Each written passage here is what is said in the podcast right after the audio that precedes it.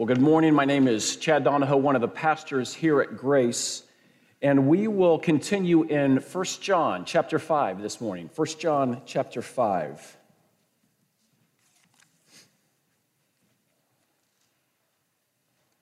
And as you're turning there, let me pray for our time in the Word together. Lord, we give you thanks for this time of worship. You are worthy of our praise. And I do pray that as we turn our hearts to your scriptures, that you would encourage us and convict us and challenge us where we need. Would you focus our hearts and our minds on your glory in this time together? In Jesus' name we pray. Amen. So 1 John chapter 5, starting in verse 1, verses 1 through 5. Everyone who believes that Jesus is the Christ has been born of God, and everyone who loves the Father loves whoever has been born of him. By this we know that we love the children of God, when we love God and obey his commandments. For this is the love of God, that we keep his commandments, and his com- commandments are not burdensome. For everyone who has been born of God overcomes the world. And this is the victory that overcomes the world, our faith. Who is it that overcomes the world except the one who believes that Jesus is the Son of God? And together, the grass withers and the flower falls, but the word of the Lord remains forever. So, in our passage this morning, John uses the phrase born of God three times.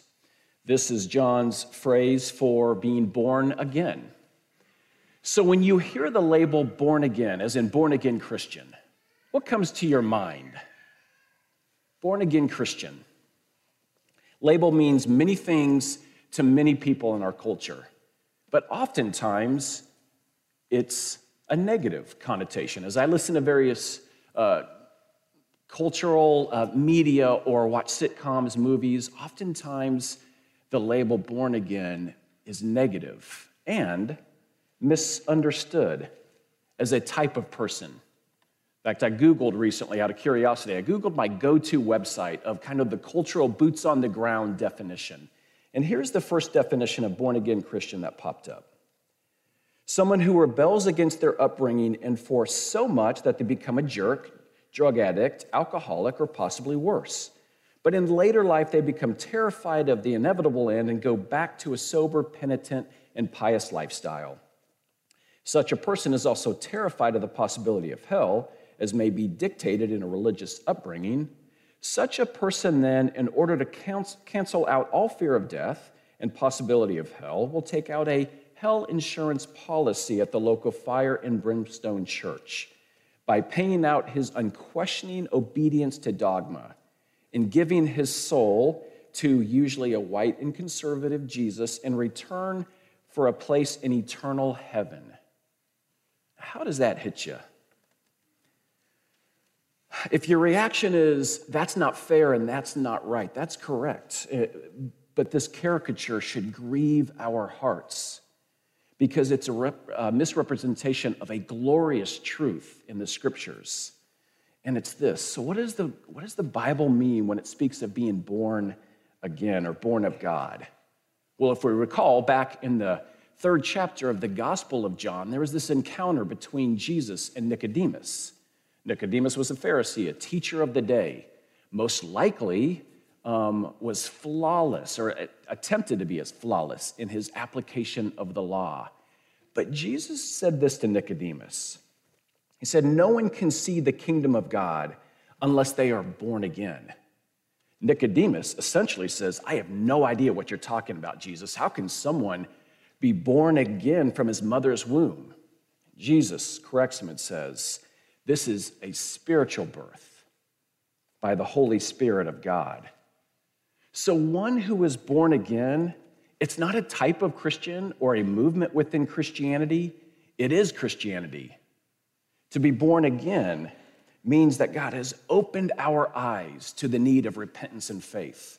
On one hand, repentance from sin against a holy God, turning from that, but in faith, trusting and clinging to Christ as our only hope for the sinner. So we could say it this way Ephesians 2 gives us a good summary of what it means to be born again that we were dead in our sins, but God made us alive in Christ. And just as we did not bring about our physical birth, so we do not bring about our spiritual birth. This is a gift of God by the work of the Holy Spirit in our life. And so this morning in our passage, John lays out essentially three pieces of proof that one has been born again. And it's the same things that John has been emphasizing over and over throughout his letter. So, what's the proof that we've been born again? Or we could say it this way What's the fruit of having been born by God through the Holy Spirit? It's belief. It's belief in Jesus Christ as the Son of God, God, the only Savior. Okay? It's obedience to God's commands. And it's love love for God and for one another. And so, belief, obedience, and love, these are the marks of new birth. But John doesn't treat these three pieces independently, but he blends all three of these fruits together belief, obedience, and love. Or if I can use another picture, uh, and this is fresh in my mind as I, you know, a few weeks ago just took down our Christmas tree. So, uh, the, uh, the fruit of belief, obedience, and love have to be tethered together. So, in my Christmas tree, I use three strands of lights. But in order for this to uh, fill out the Christmas tree, for them to light up, they have to be linked and tethered together.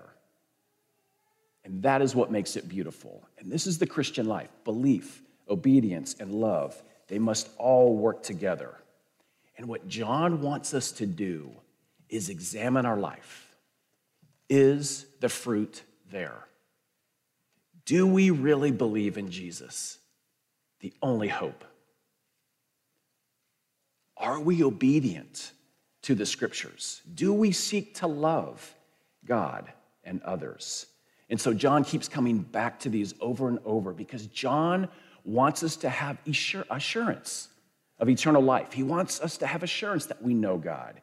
He wants us to have assurance that we have truly been born again. And so, belief, obedience, love, this is the proof.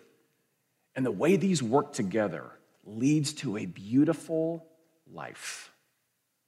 But belief, obedience, and love, they don't always come easy, do they?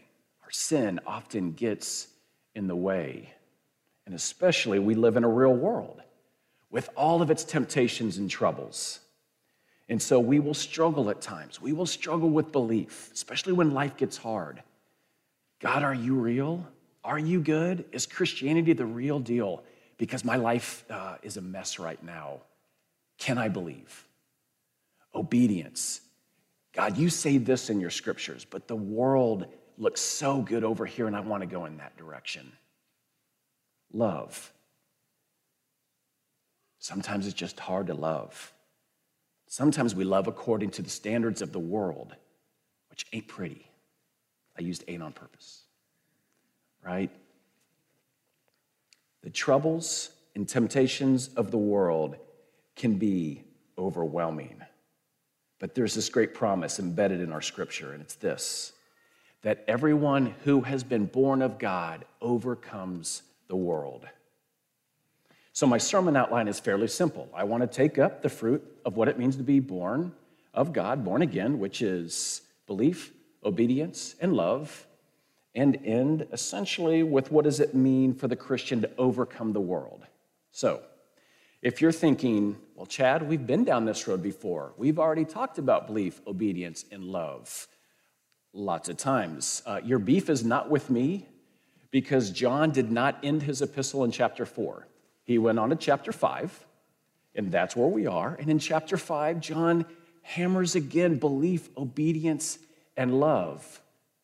And so, um, if this is the inspired word of God, I trust that we need it again, right? But also, I would say, um, what we'll find is John offers a few nuances that we'll consider, namely, that God's commandments are not burdensome and that those that are born of God have overcome the world. So, with that, first, let's take up the fruit of love of God. So, the fruit, one of the fruits of being born of God, is a new disposition of the heart to love. John uses love five times in these verses. Uh, verse one everyone who believes that Jesus is the Christ has been born of God, and everyone who loves the Father loves whoever has been born of him. By this we know that we love the children of God, when we love God and obey his commandments. For this is the love of God, that we keep his commandments. So, one of the ways to understand this passage is to see love as the center or the anchor of it. John says the proof of love, the proof that you've been born again, is that you love the Father and you love his children, the siblings, so to speak, of the faith. And the church is actually a testimony to us and to the world of the doctrine of rebirth, of the power of God to unite a diverse group of people. If you think about it, represented this morning, we have every temperament and every personality. Most likely, we wouldn't have hung out in high school. We would have formed cliques. The cliques may not have liked each other. We might have TP'd each other's houses, right? But God has done an amazing thing in uniting us together. We have this in common. We are in Christ and born of the same Father. And think about what kind of love this passage is talking about. This is agape love, right? This is selfless, sacrificial, unconditional love. This is John 3:16 love. For God so loved us that he gave his only son to sacrifice for us so that we would not perish. Right? Again, this love is selfless, sacrificial, unconditional. And agape love is always practical and active. I like how uh, John writes in chapter 3, verse 18. He says, Let us not love in word or talk, but in deed and in truth. In other words, kind of let's put our money where our mouth is. And as I was uh, reflecting on agape love and the way it's always practical and active, I was drawn back to a book I read uh, years ago called The Secret Thoughts of an Unlikely Convert by Rosaria Butterfield. And in this book, um, Rosaria, I'll call her by her first name, though I don't know her. Rosaria writes of her journey to faith in Christ and I was struck by the way a particular church loved her into the doors of the church and then loved her as a church. So, what I want to do, and this will take, I think, four to five minutes, is skim read about 23 pages, just little nuggets out of pages. Um, and it, I think it'll flow fairly seamlessly, though I'll skip paragraphs at a time. So here we go. She writes this when I was 28 years old, I boldly declared myself lesbian. I was at the finish of a PhD in English literature and cultural studies. I was a teaching associate in one of the first and strongest women's study department in the nation. Was being recruited by universities to take on faculty and administrative roles in advancing radical leftist ideologies. I genuinely believed that I was helping to make the world a better place. At the age of 36, I was one of the few tenured women at a large research university, a rising administrator, and a community activist. I'd become one of the tenured radicals, in quotes. By all standards, I had made it.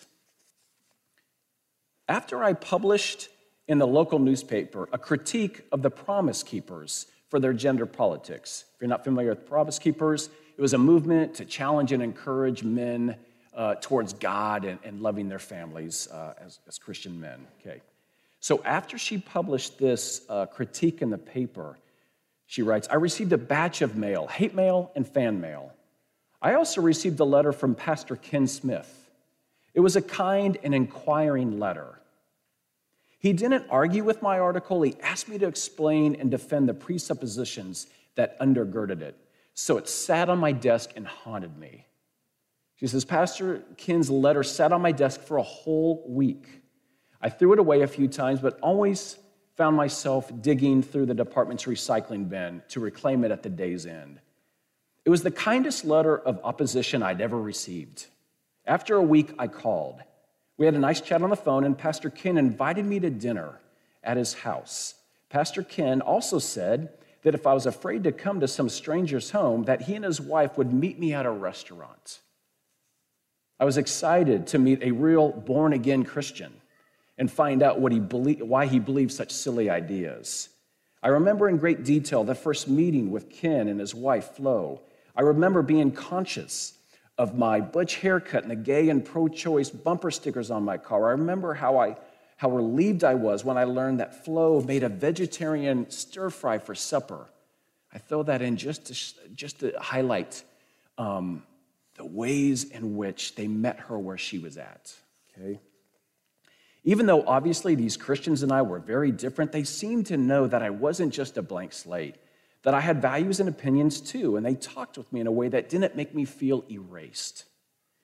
The most memorable part of the meal was Ken's prayer before the meal. It was not a pretentious prayer uttered for a heathen at the table over here.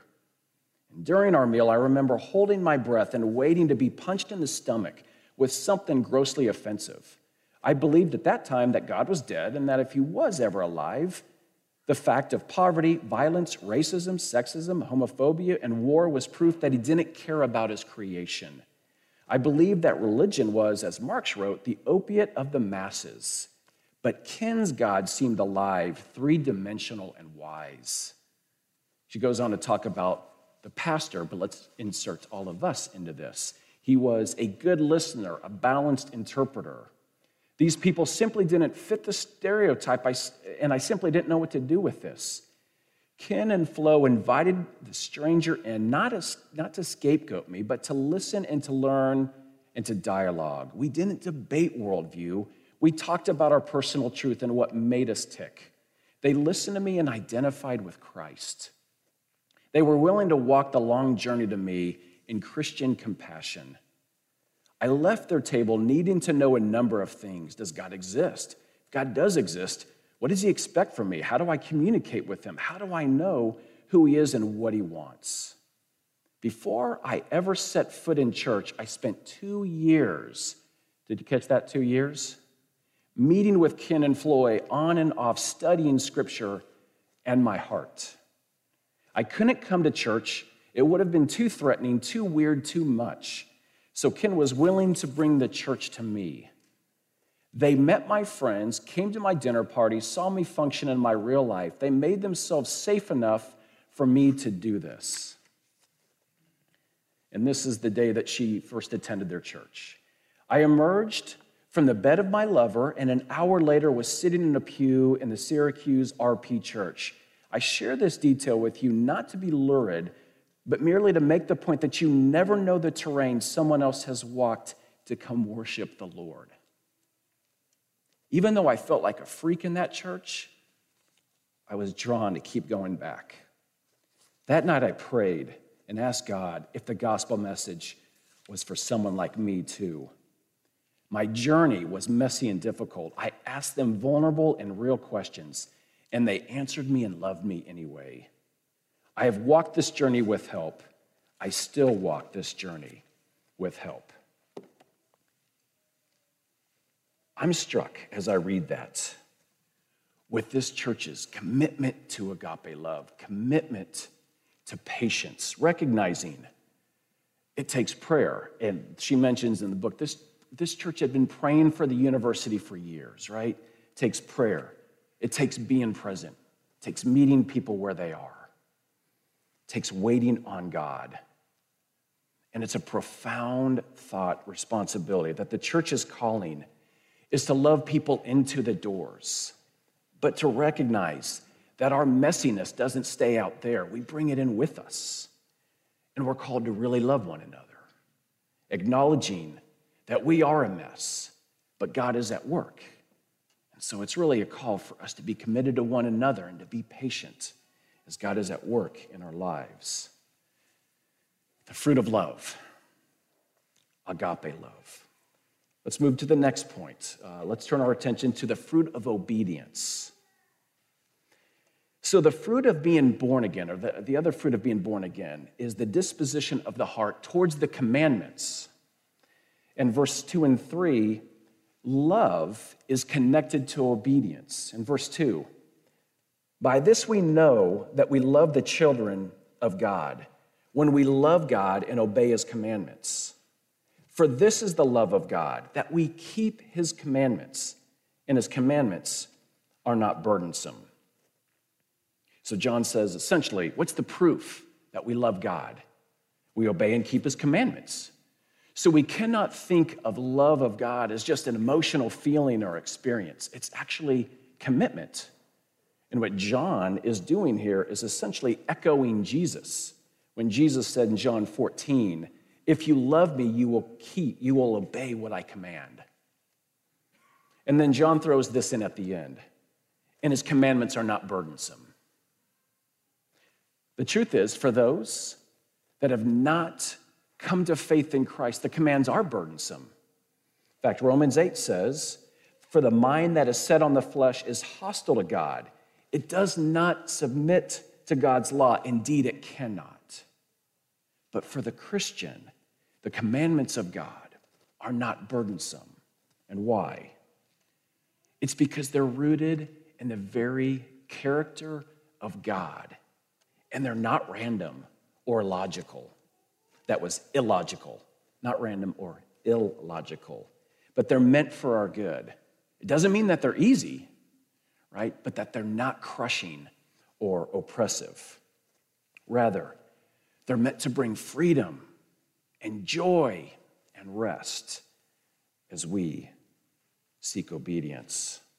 It's likely here that John has in mind the contrast between Jesus and the religious leaders of the day, the scribes and Pharisees.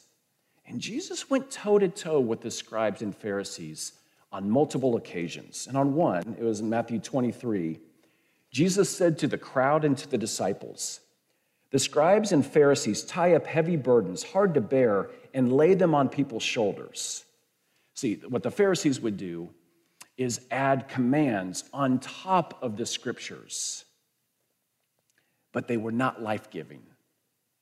They were burdensome.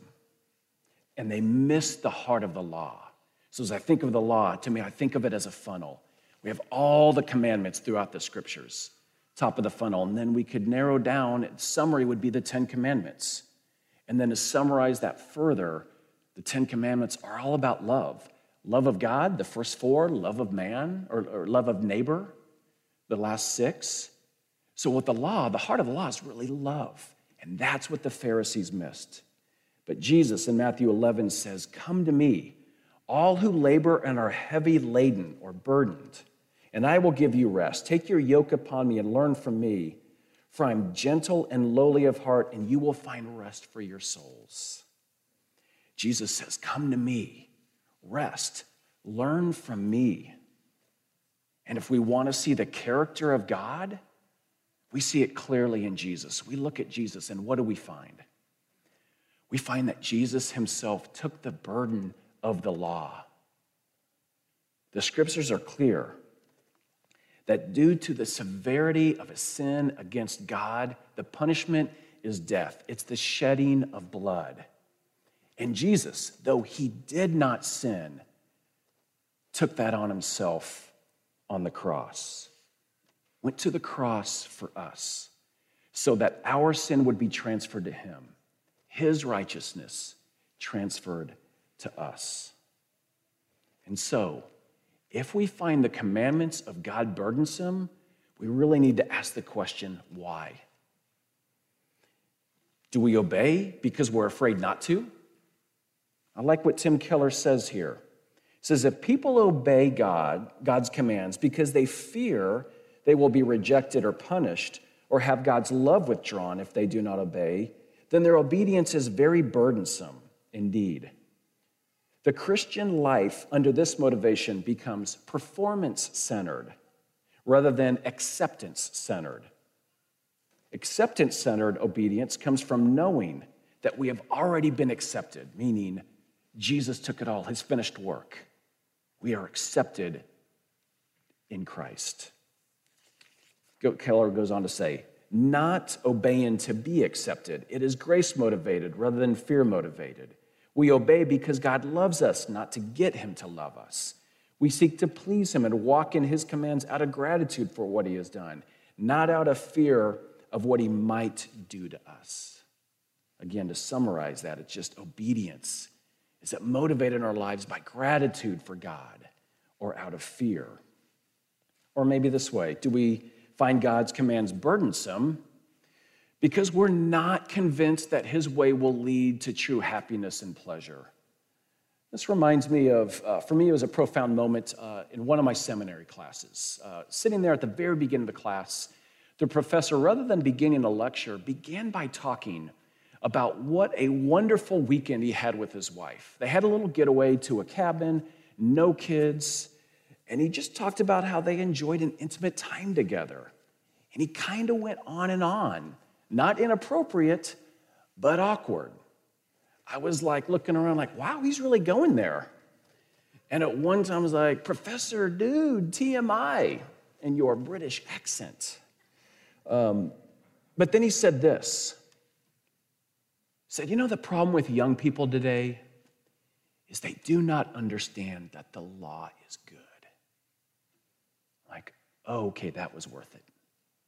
Because what hit me right there is the reality in our lives that when we seek to go our own way, we have failed to recognize that the law is good because of the character of God who is good.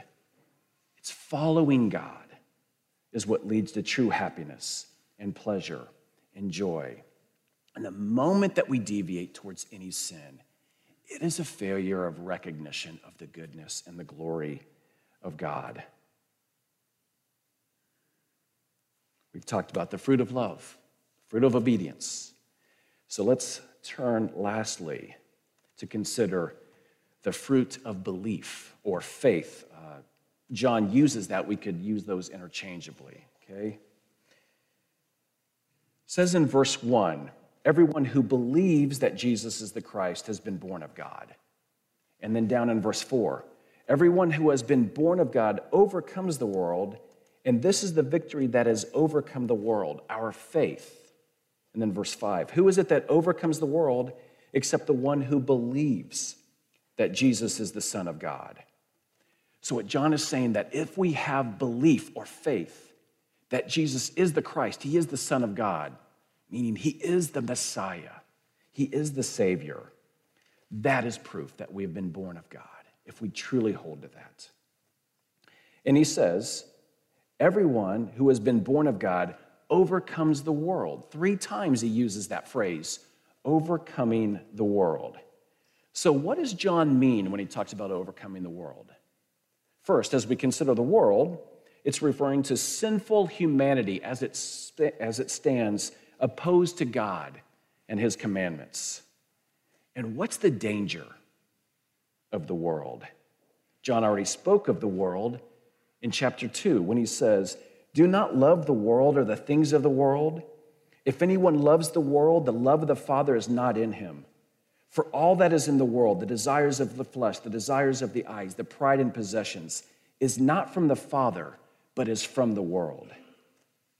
So the danger of the world is that its power and influence would draw our hearts away from God and the things of God towards the world and the things of the world. It's the attractions, it's the temptations that play to the desire of our flesh and our eyes. And, and John names the pride and possessions. It's making the world and the things of the world our ultimate treasures. And the danger is how constant and even subtle this can be. So, when I think about my wife and my family, for instance, I don't really worry that any of us are going to run off and join a satanic cult. It's not really my fear. My fear is the constant drip of the culture in our lives, right? It's the drip, drip, drip.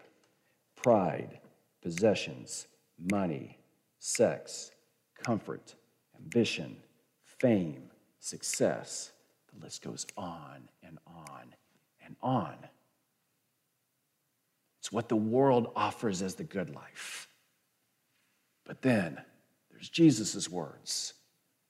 Who are, who's blessed? Blessed are the poor in spirit. Blessed are those who mourn their sin. Blessed are the meek. Blessed are those who hunger and thirst for righteousness. Blessed are the pure in heart. Blessed are the merciful. Blessed are the peacemakers.